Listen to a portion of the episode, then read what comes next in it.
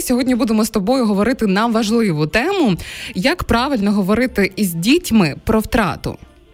Угу. Так, і так дуже символічно про те, що тут любов, тут радість, тут ми сміємося, тут ми плачемо. Насправді такий сьогоднішній ефір дуже е, втілює нашу реальність сьогодні. Що воно все йде десь поруч, і одне не перекращує інше. Так, ну, Так, про смерть це дуже складне питання, тому що воно дуже тонке, таке ювелірне, і не всі знають, як це зробити. Якось знають, що дорослими це простіше, бо вони сильніші, чи якось ми більше впевнені в них. О, тому тут є, я дам кілька рекомендацій, як зробити так, щоб це було ну як не як найменш травматично для дитини. добре, супер. Отже, е, що важливо, по-перше, це не зволікати. Так, Евелієчко, трішки поганий зв'язок. Ми тебе чуємо ривками. Ага. Попросимо Ага, якесь інше місце Давай, перейти, давай. аби ми тебе добре добре могли почути. а так?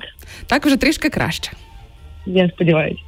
Отже, перше не зволікати, тому що чим швидше ви повідомите дитину, тим більше довіри між вами збережеться, а довіра вкрай важлива в такий період дитині, щоб була людина, якій вона може довіряти.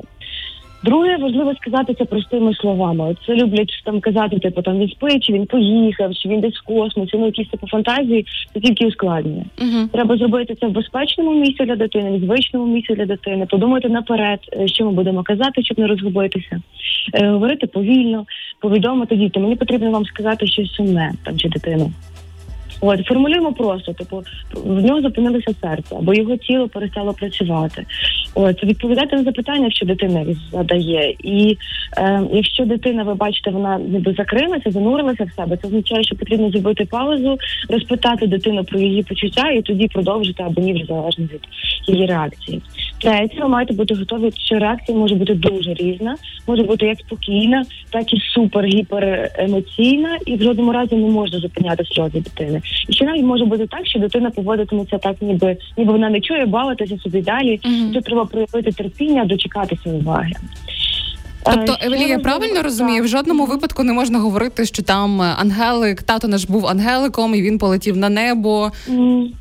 Можна таке говорити, але воно, типу, сказати, що людина вмерла, і тепер він там на небі, наприклад.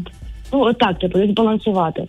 От це залежить, звичайно, від віку дитини. Там в 2-3 роки ти не будеш пояснювати там всі фізіологічні процеси. Адаптовуватись під свою дитину, виключати інтуїцію і дивитися по її реакції. Але щоб це не було занадто вже фантазійно. От, Типу він вмер і зараз на небі, і це окей, мені здається, для дитини. Е, Ще важливо розуміти, що діти десь до років п'яти не, не до кінця усвідомлюють поняття смерть, і можуть навіть після того, як їх повідомили, навіть ну типу ну, не можуть навіть бути на похоронах, і все одно після того питати, коли він повернеться. І це нормально такі запитання, і кожного разу треба однаково пояснювати. От і ще один важливий нюанс, щоб не приховувати своїх слів від дитини, тому що тоді дитина буде відчувати, що вона має право свої емоції проявляти. Тобто ви можете плакати, казати, мені дуже боляче, мені сумно, типу, обніматися разом, говорити про це. Тому що дуже часто починають замовчувати це в сім'ї, і кожен переживає це в собі. Ні, ми разом проговорюємо, ми разом плачемо, і тоді це буде більш здорове переживання горя, яке набагато швидше відновиться, відновиться насправді для нас. Евелія, а як бути із дітьми, які після того, коли дізнаються про втрату, впадають у депресію? Е, ну тут важливо бути поруч, важливо приймати, дозволяти їм депресувати. І е, насправді це не зовсім депресія, це горювання, яке має право бути. І горювання це такий самий процес здорової психіки, реакція здорової психіки. Тобто потрібен час, щоб відплакати. І важливо давати за, за цих сліз, для цього горя, для цього суму, офіційно дозволити дитині сумувати. Саме тоді вона зможе накопичити сили для того, щоб впоратися з цією травмою. В жодному разі не витісняти, не забороняти цих емоцій. Якщо це дотягнулося більше ніж на рік, тоді вже можна звертатися до спеціаліста. Угу. І ще, ще один важливий дуже нюанс, е, деколи діти починають себе винити. В них є магі, магічне мислення. І дуже важливо спостерігати, щоб, не дай Бог, дитина не відчувала своєї провини. Я розумію, що е, з цієї всієї розмови важливо виокремити те, що від дитини приховувати краще не варто про втрату найближчої людини, і багато батьків ще е, при втраті намагаються зробити усе максимальне для дитини, аби вона про це забула. Чи правильно це робити? Воно все одно з часом буде по-іншому сприйматися, але прям щоб дитина забула, незалежно ну тоді обесцінює ту людину, що померла. Важливо пам'ятати, важливо цінувати ту людину, важливо згадувати хороше, пам'ятати там фотографії, спогади, історії. Це важливо.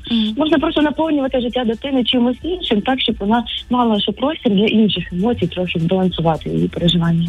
Дякуємо тобі дуже. Нагадаю нашим слухачам і слухачкам, що сьогодні з нами на зв'язку була неймовірна Евелія Більська. Це психологиня реабілітаційного центру Unbroken. Дуже тобі дякуємо. Дякую вам. Сьогодні із Евелією спілкувалися про те, як правильно говорити із дітьми про втрату. До слова, ще більше розмов із Евелією можна прослухати на нашій платформі SoundCloud. Отож, давайте берегти один одного і довіряти один одному, і кожна емоція важлива.